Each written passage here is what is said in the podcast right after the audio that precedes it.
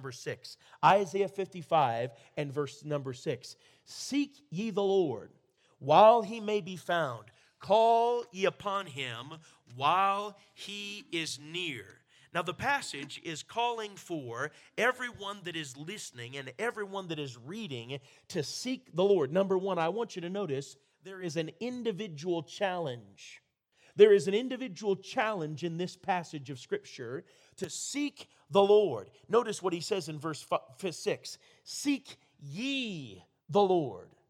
In verse number 6, he says, Call ye upon him. Now, this is a plural form of the second person pronoun, but he is saying, I want you to seek the Lord, and he's giving it personally. The Bible is a personal book, as Brother Paul so ably presented to us, that it's not just general truth for a general audience to pass us by and to be helpful to the next guy. No, it is personally directed to each one in this room, to each one in this county, to each one in this country, to each one in this world. Seek ye the Lord. God is a God of the individual. When he came to the came to this earth through the Lord Jesus Christ, he came to rescue the individual. And you find him over and over and over going to the individual. He comes to the individual Samaritan woman in John chapter 4. He comes to the individual lepers in Luke chapter number 17. He comes to the individual blind man named blind Bartimaeus. He came to the individual individual who had died, the individual son who was being buried and carried out of the town of Nain and he touched the bier in the coffin and raised him from the dead. He came to the individual Jairus' daughter. God is a God of the individual. If you study religion, you will find that religion goes to the masses and affects the masses and reaches the masses and wants to go to the masses and that's all. But the individual is the one that God is after. That means God is after you. That means God is after me. And there is an individual challenge in this passage of Scripture that continues not just in verse 6, but in verse 7 as well. Notice he says, Seek ye the Lord while he may be found. This is a challenge to pursue God. And the challenge to seek the Lord is found all throughout the Bible. The Bible says, They that seek the Lord shall not want any good thing. Those that seek the Lord will, are challenged to seek the Lord while he may be found. We're challenged to seek him early. It says we're to seek him first. Seek ye first the kingdom of God and his righteousness, and all these things shall be added unto you. In other words, the challenge to seek God is a challenge to pursue God, to pursue his will, to pursue his way, to pursue his word, to pursue his person. I want to ask have you sought him? Now, you seek Him first for salvation because that's the world's greatest need, and that's the individual's greatest need to be saved. I want to ask Have you been saved from your sin? Do you know that you're going to heaven when you die? Do you know that if you died today, hell would not be your destiny, but heaven would be yours? If you don't know that, that's the very fundamental and basic part of seeking the Lord.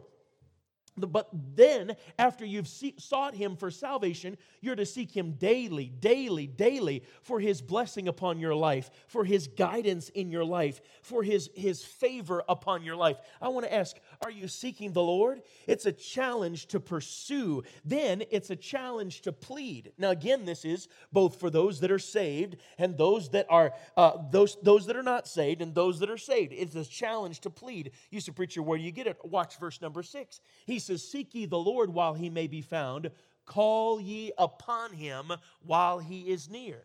That is a command to plead, a challenge to plead with the Lord. Listen to the scripture.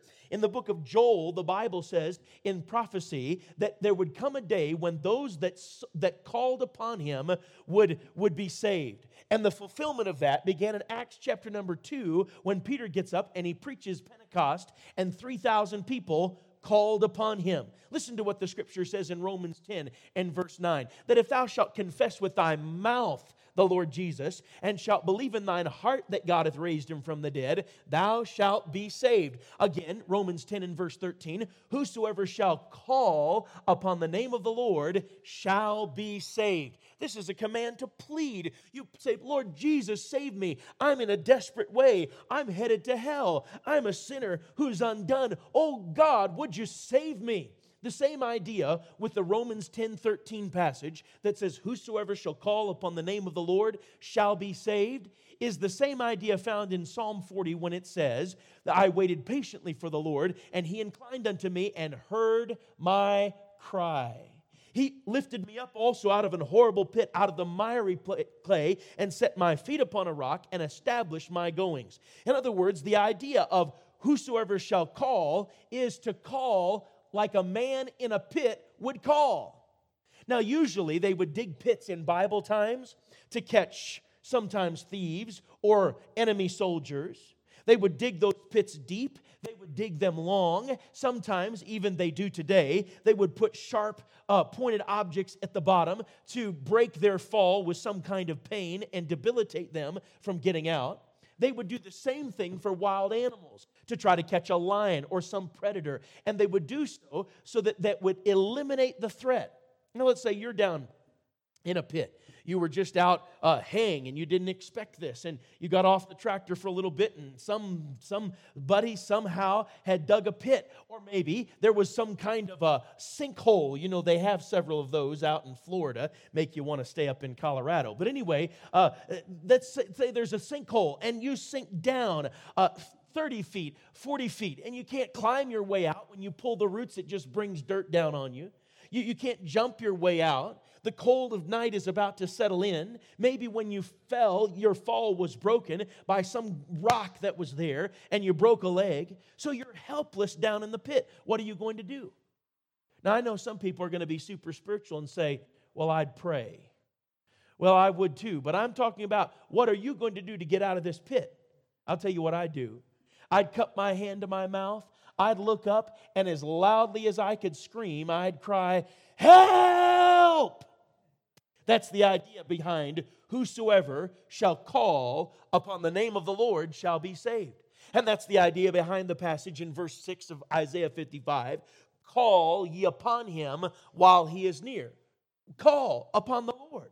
The, the idea is to plead, Oh God, save me. And there are some in this place this morning who have never done that. You've never come to a place of humility. You've never come to a place of admission of who you really are. You've never come to a place of reality of I'm in a pit, and pretty soon the bottom of this pit is going to drop out, and I'm going to slip straight into hell. Oh God, would you save me? Maybe because you're a self made Western man.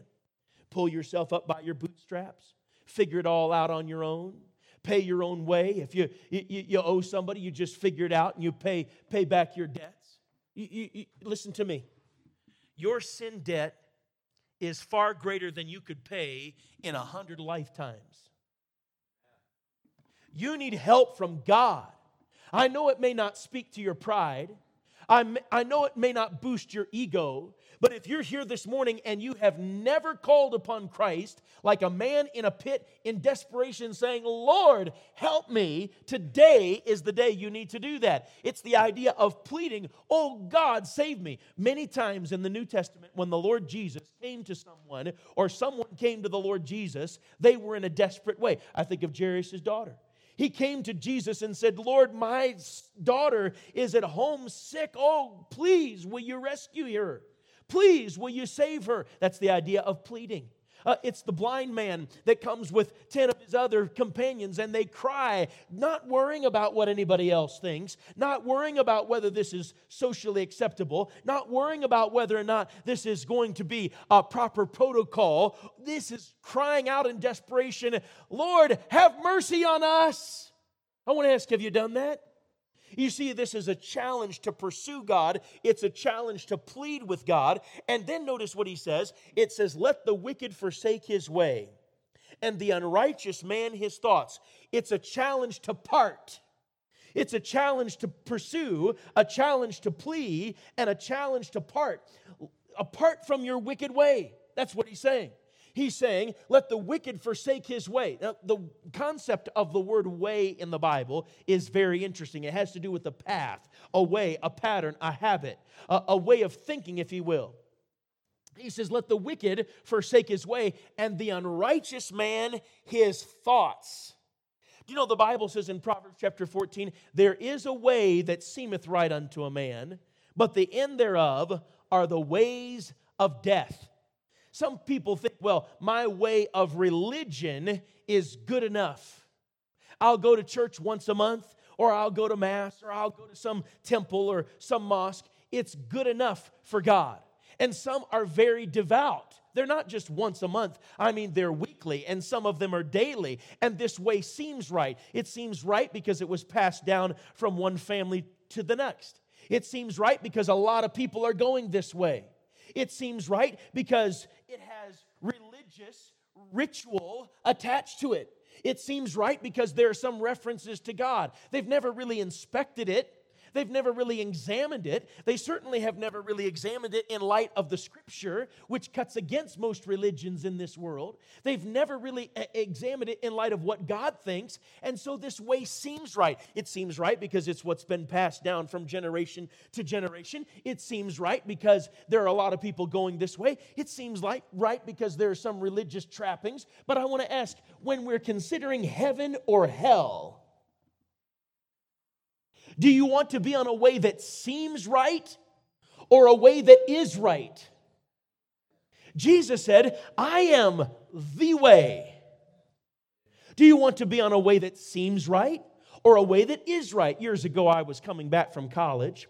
I was uh, coming back with a friend of mine named Jeff Whiteford, and and uh, he was driving, and so I was supposed to be navigating, I guess. It was before the grand days of GPS when you could have another woman in the car telling you what to do. And, and so, uh, so we were just driving along, just driving along, enjoying life. And, and uh, we were coming down uh, I 90 94 from Minneapolis, and we were going to go down through Chicago and all the way down to North Carolina, and we stopped to get gas. And we got back on the road and settled in. Seemed like everything was good. And, and I thought we were all good. So I, as the navigator, could just go to sleep. So I went to sleep. And the next thing I knew, Jeff was saying, Hey, hey, hey, what's that? What's that? That's a sign that says, Welcome to Minnesota, which was the original point of our journey. So we had gone from Minnesota, stopped to get gas, and we gotten on a road, and, and, and he contacted his dad, and, and we figured out exactly where we were at. And we had gotten on 90, which cut us back into the southern part of Minnesota. So we figured this out. We turned back around and we headed back, and we had to get gas. Guess where we had to get gas? the same place we'd filled up before. Now, if it seemed right, I mean, it seemed right to me. He was driving, he's supposed to know which way he's going, and, and the map, it, it's all the same blue road. It was a blue road, so it had to be right. It seemed right. I went to sleep on that. It seemed right, but if we'd have kept going pretty soon, we'd have been clear out to California. And our destination was North Carolina. Now, that's not a big deal if you're just coming back from college. In fact, hey, who needs college? You know, we could have skipped out to California and had a grand old time. But when you're talking about heaven and hell, do you want to be on a way that seems right or on a way that is right?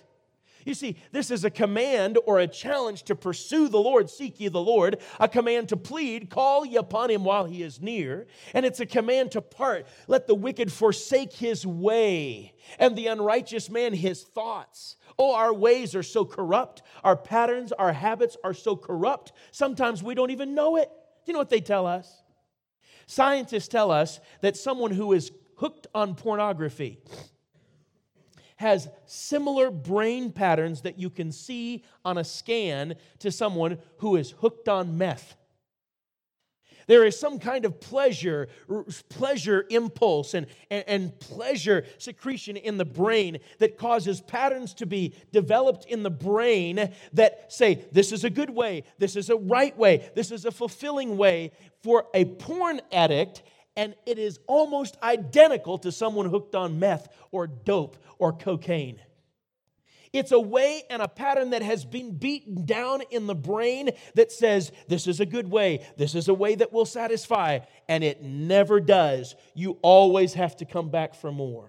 But I'm here to tell you if you'll come to Jesus, He'll blow up those old ways and those old patterns, and He'll put down a new road that is actually satisfying and is actually fulfilling. His way is the best way, He is the only way of salvation. And if you're here this morning and you've not been saved, today you ought to come to Him. Number one, there is an individual challenge. He says, Let the wicked forsake his way, the unrighteous man his thoughts. But I want you to notice something else. Look at what our text says in Isaiah 55. Look at the reference to thoughts. Verse number eight For my thoughts are not your thoughts, neither are your ways my ways, saith the Lord.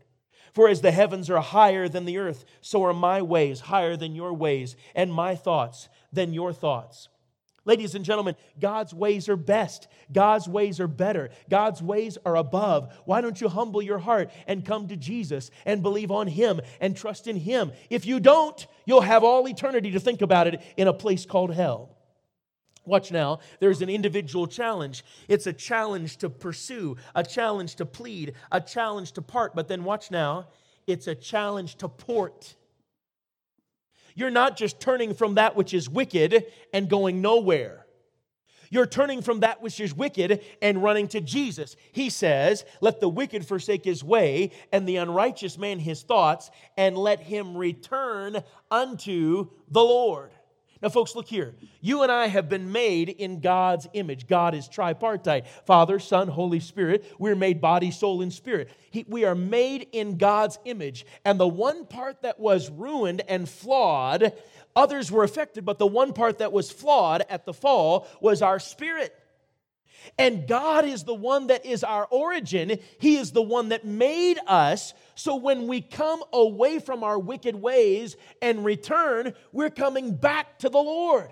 Look here, He's not just saying turn from your wicked ways and find some new way. He's not saying turn from your wicked thoughts and find your own thoughts. That would make us awash in philosophy and vain deceit. He is saying turn from your wicked ways and return unto the Lord. That's what God is saying.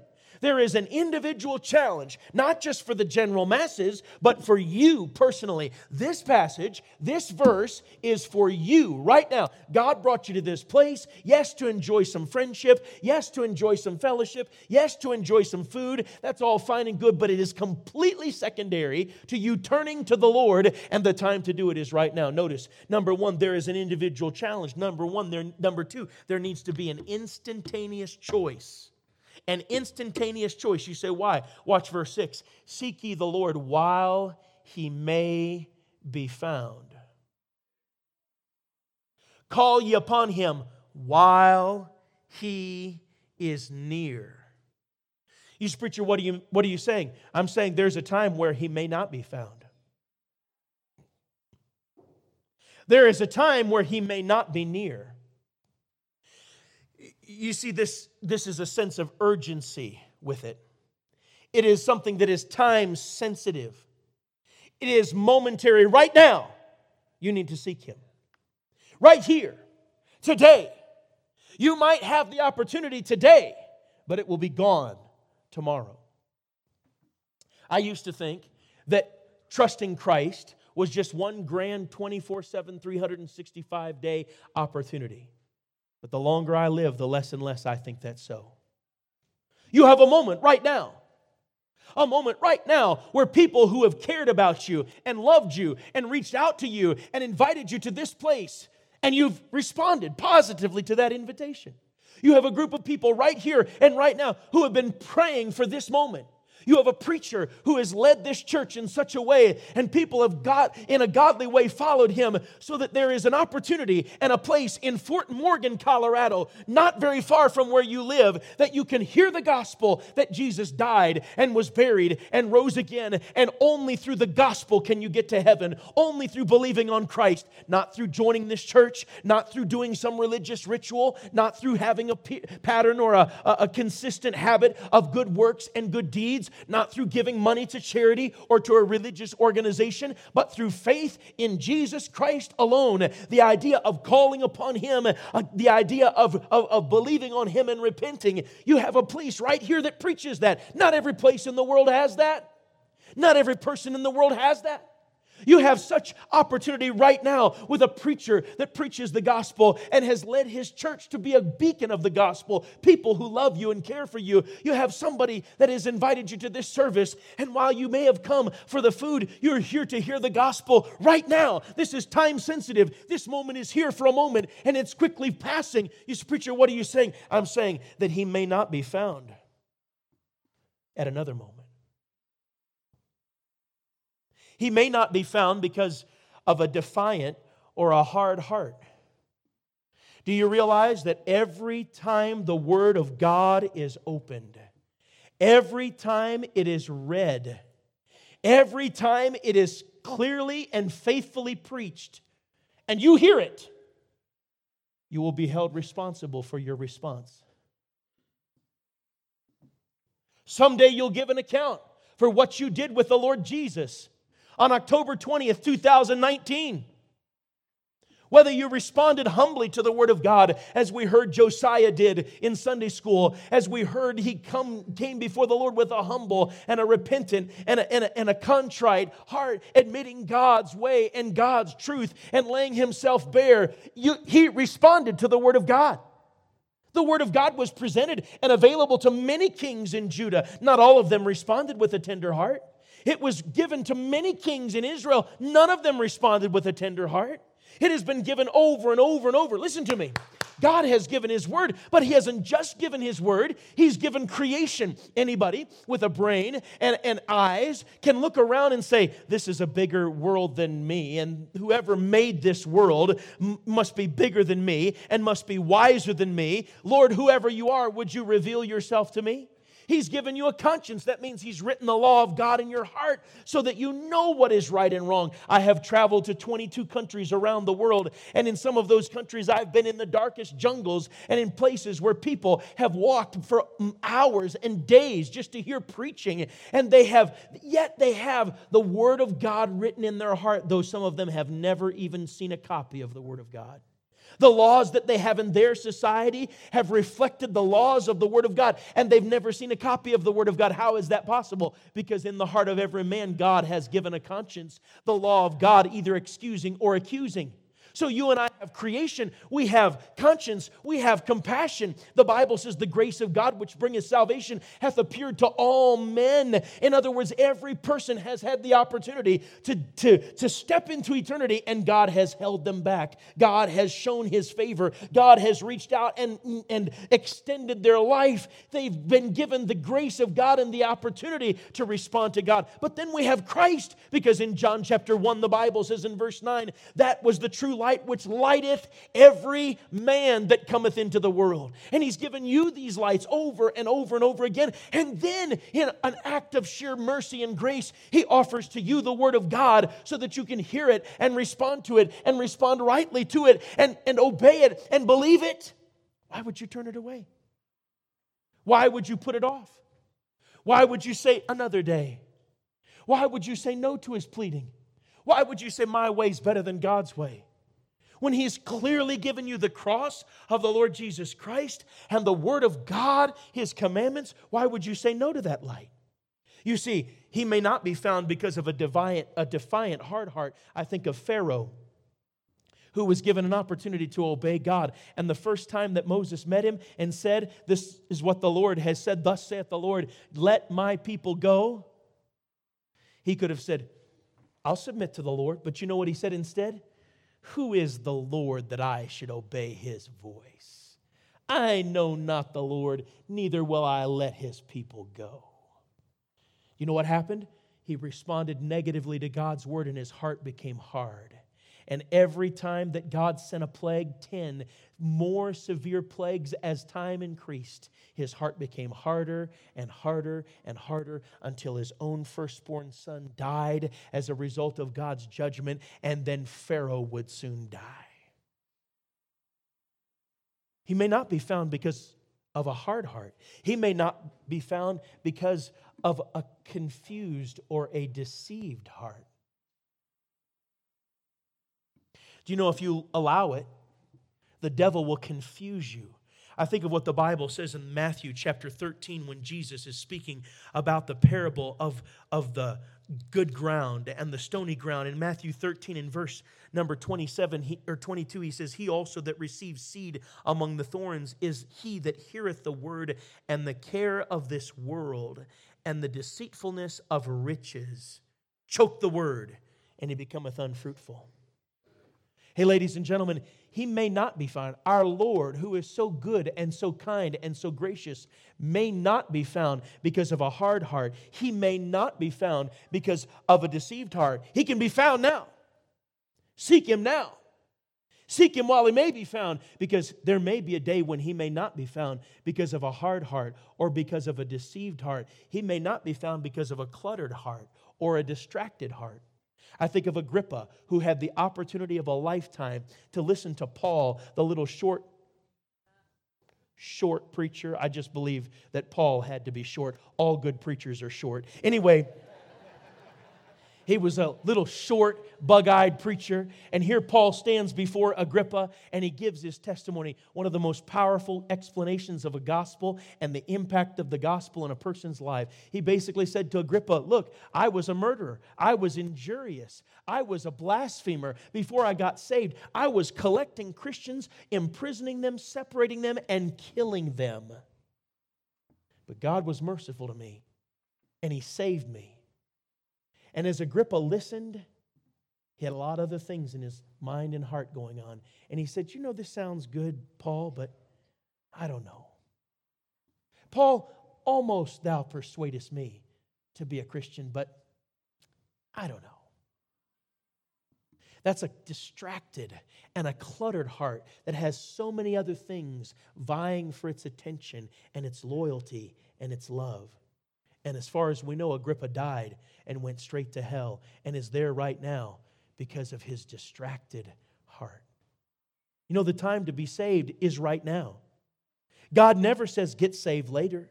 He never gets, says get saved someday. Hey, a person may, may not find the Lord or the Lord may not be found because of a, are you ready? A stopped heart. Once you cross the threshold from this life into the next, there's no opportunity to be saved then. Your opportunity to be saved is right now. It doesn't matter if you're young or old, you're here. Right now, you should be saved. I was preaching in Minnesota some years ago, and there was an older man in his 80s that came forward during a service. He and a teenager came forward that same night to get it settled. You know what he said to me? He said, I just went to the doctor. I was just diagnosed with dementia. He said, I'm not sure that I'm saved and I want to get settled before I don't even know my own name. You know what he understood? There's a time when the Lord may not be found, may not be near. Now, listen to me. If you hear God calling your voice clearly and loudly and firmly and certainly, call upon Him right now. If you hear God calling your voice and it's just a whisper, just a whisper, sin has so cluttered your life and so covered you up like the earthquake rubble that would bury a victim down beneath the rubble. And you hear his voice and you hear stones moving, but it's just a faint whisper. Call upon him.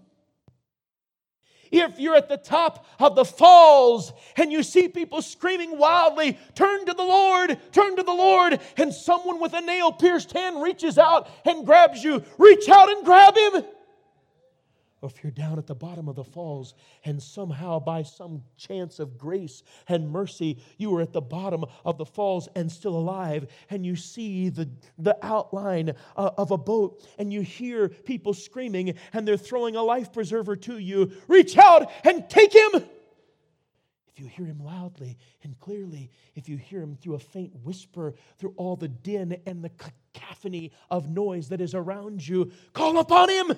He'll save you. You see, this is an instantaneous choice that must be made now. Do you know there's only one time that God says to get saved in the Bible? Only one time. Now.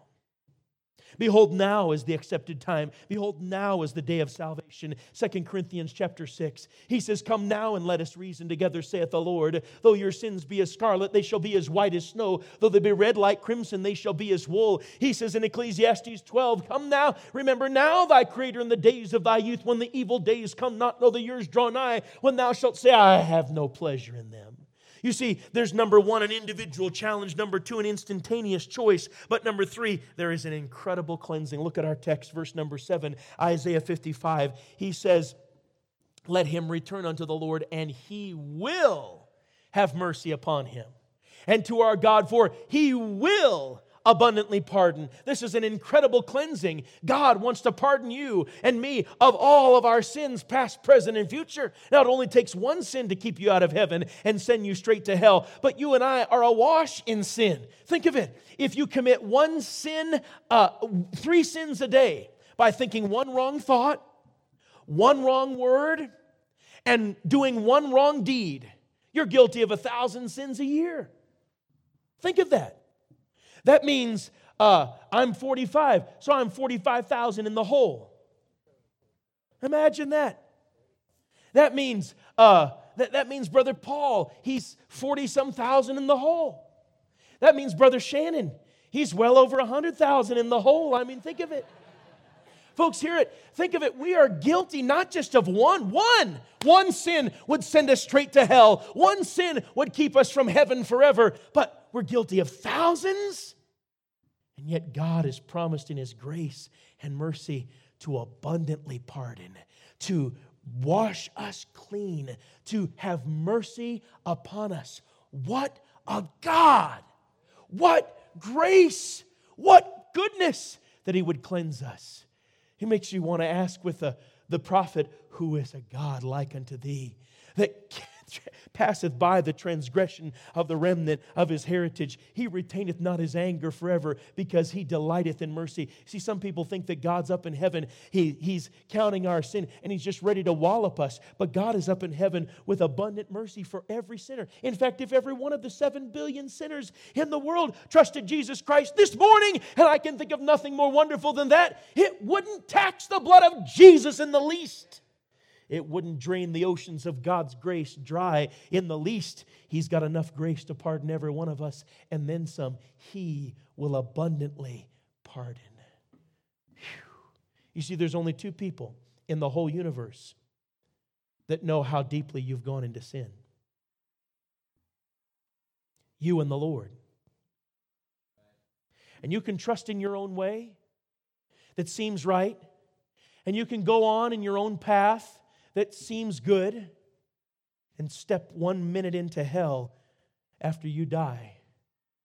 Or you can trust in the one who knows all your sin and sent his only beloved Son, the Lord Jesus Christ, to die, shed his blood, be buried, and rise again to take all of your sin completely and forever away and bury it in the depths of the sea. Roger Woodward and his family because of the mass of attention that was shown them after he and his sister had been rescued from Niagara Falls. She at the top and he at the bottom. Their family, two years after they'd moved to Buffalo, New York, moved away. As I said earlier, he and his sister didn't even talk about it for 34 years. That was part of their parents' wish because there was so much attention, it just totally disrupted their family. But later, he came back. And he talked to those that part of the Niagara Falls Society.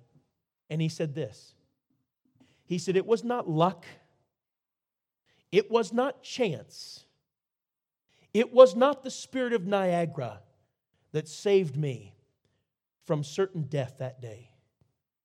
It was none other than the Lord Jesus Christ Himself who saved me.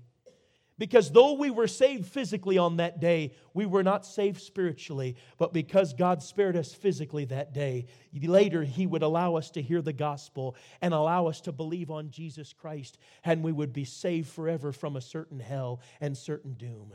He said it was none other than the Lord Jesus Christ. And it's none other than the Lord Jesus Christ, my friend, that has brought you to this place to hear this message and understand that Jesus loves you with an everlasting love and will forgive you of all your sins if you will come to him and seek the Lord while he may be found. Would you bow with me in prayer?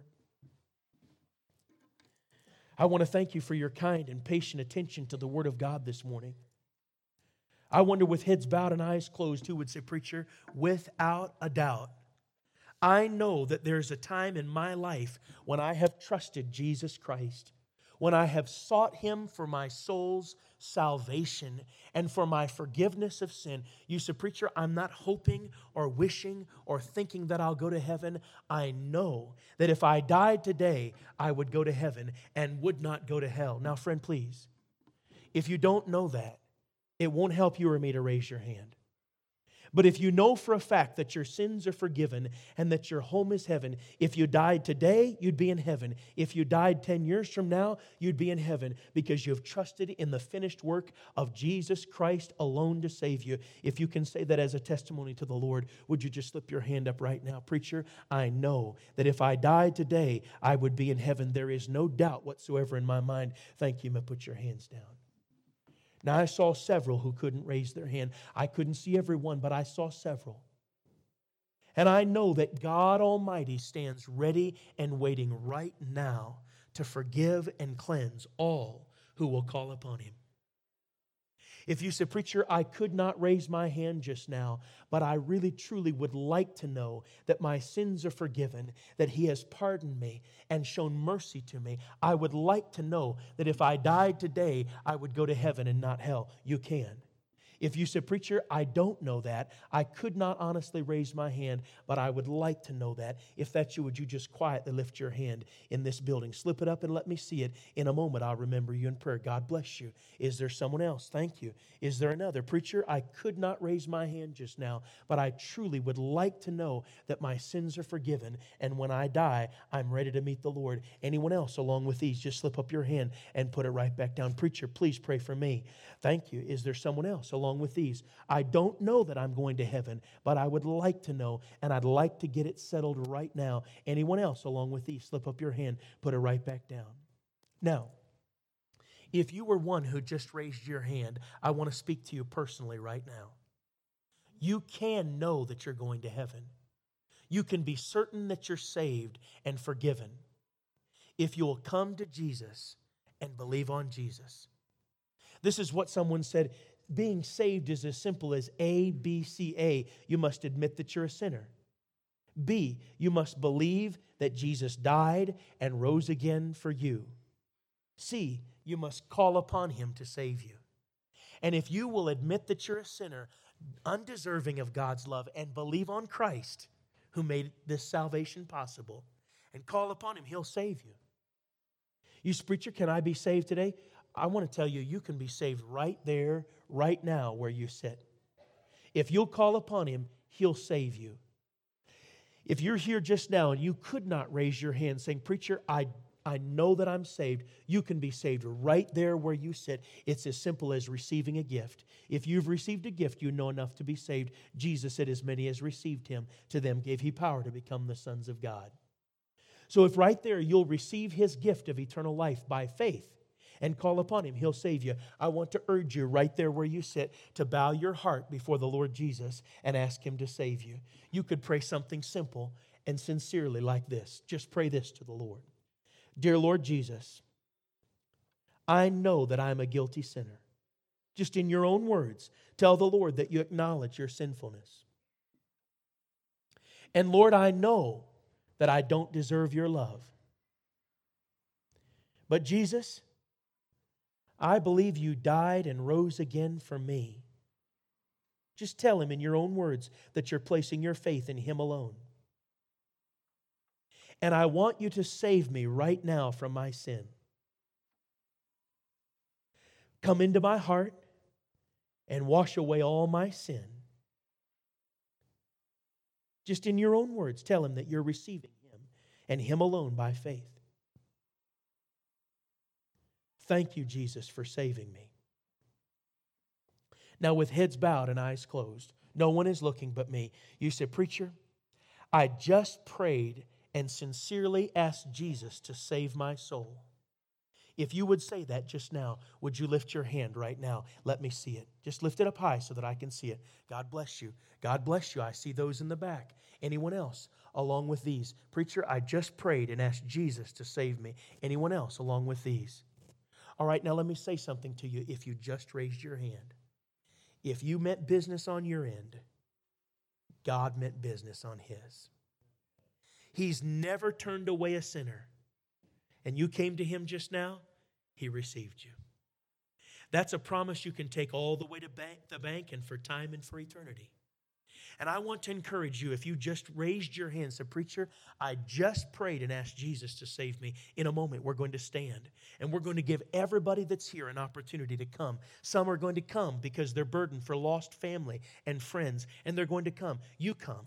You come, Pastor will be here at the front and greet you. Someone will give you verses of help and assurance. Don't be worried about what anybody says or think. You come and make this decision that you've made public before the Lord. Let's stand with our heads bowed and our eyes closed, everyone standing.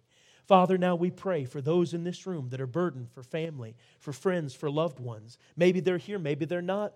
Maybe they have come to church before, maybe they have not. But these that are here are burdened for them to hear the gospel and be born again.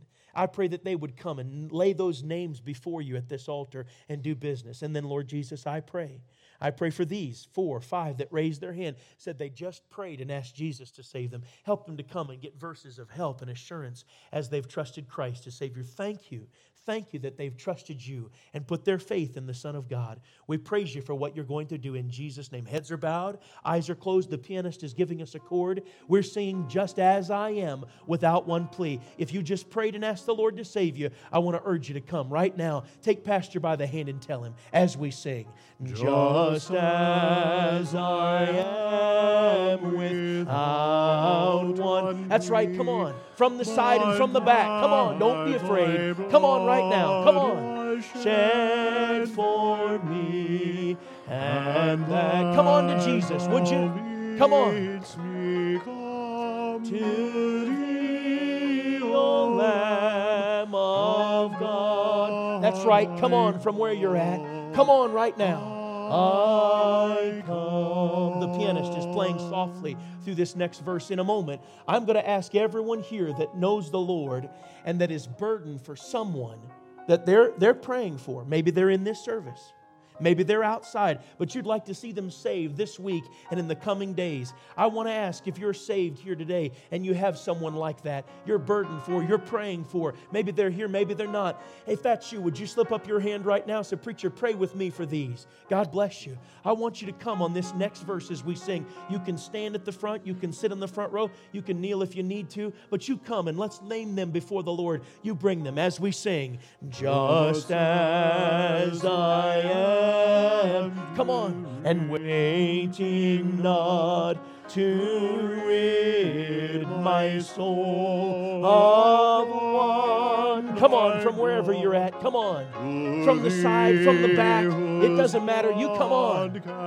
Cleanse its spot, O Lamb. That's right. God bless you.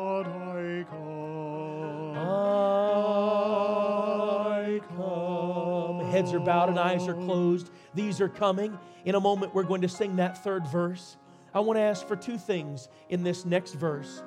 Maybe there's someone near you. This is unfamiliar to them. They don't know much about a service like this and what it means and how to respond.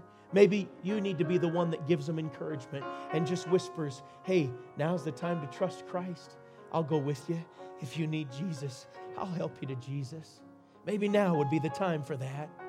And if you're here and you didn't raise your hand saying, I know that I'm going to heaven, you can be saved. Just slip from your seat and come on to Jesus as we sing. Just as I am, though tossed about with many a conflict, many a doubt. Come on, Jesus is waiting, his arms outstretched. Your last day may be just feet away. Won't you come to Jesus?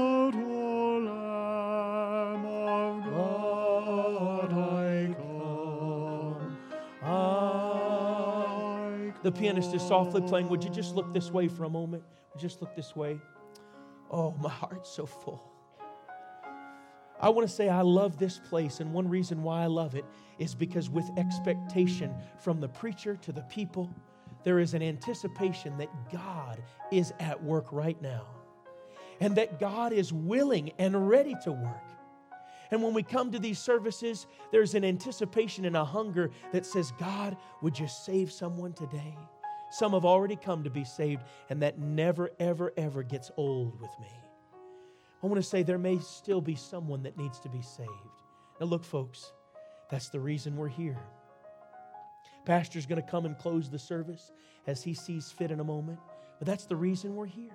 I know you may be sitting there saying, ah, it's a long way to the front, or I don't want to go up in front of all these people. That's fine.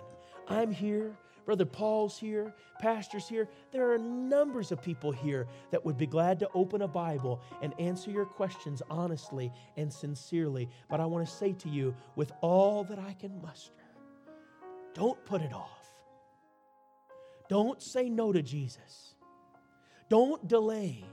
The time to come to Him is today, Pastor.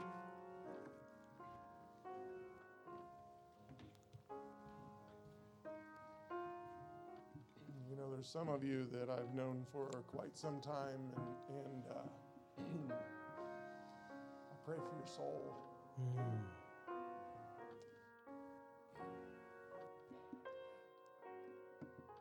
Something he didn't mention is don't let shame keep you from trusting him.